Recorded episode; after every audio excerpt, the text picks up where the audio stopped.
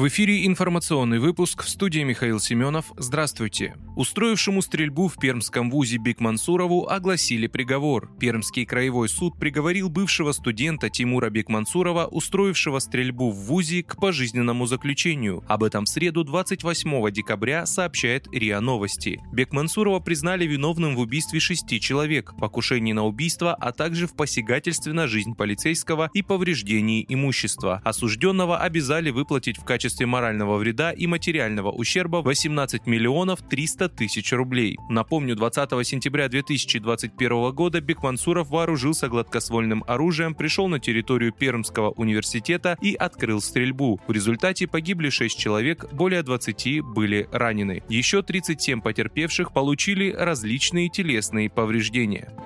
Кремле прокомментировали мирный план Украины. Никакого мирного плана, якобы предложенного Украиной, сегодня не существует, заявил пресс-секретарь президента России Дмитрий Песков. Не может существовать никакой мирный план Украины, который не учитывает сегодняшних реалий с российской территории. С вхождением в состав России новых регионов никакой план, который не учитывает эти реалии. Он не может претендовать на то, чтобы быть мирным, добавил представитель Кремля. Так он ответил на просьбу журналистов прокомментировать инициативу президента Украины Владимира Зеленского по шагам к возобновлению мира. В понедельник глава украинского МИД Дмитрий Кулеба заявил, что власти Украины хотели бы провести к концу февраля мирный саммит, предпочтительно на площадке ООН с генсеком организации Антонио Гутерришем в качестве возможного посредника.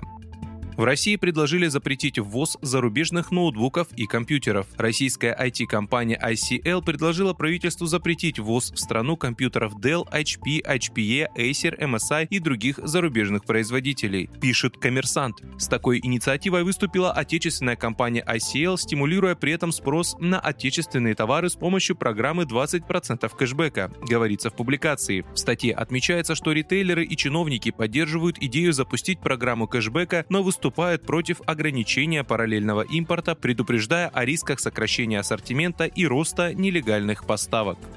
И последняя новость одной строкой. Российский капитан Вашингтона Александр Овечкин вышел на чистое второе место по голам в регулярных чемпионатах Национальной хоккейной лиги. В матче против Виннипега форвард забросил свои 801 и 802 шайбы, обогнав канадца Горди Хоу по прозвищу Мистер Хоккей. Следующий ориентир – лидер исторической гонки, главная канадская легенда Уэйн Грецкий. Он забил 894 гола.